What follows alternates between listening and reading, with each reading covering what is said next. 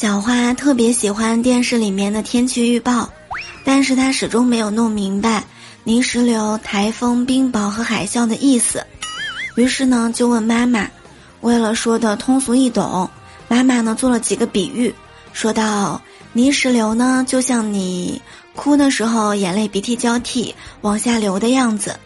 台风就像是你爸爸喝醉酒的时候啊手足舞蹈疯疯癫癫的样子。冰雹就像我生气的时候，用拳头在你爸爸背上捶打的样子，而海啸呢，就像是你爷爷看到我和你爸吵架的时候，大声咆哮的样子。小花想了想说：“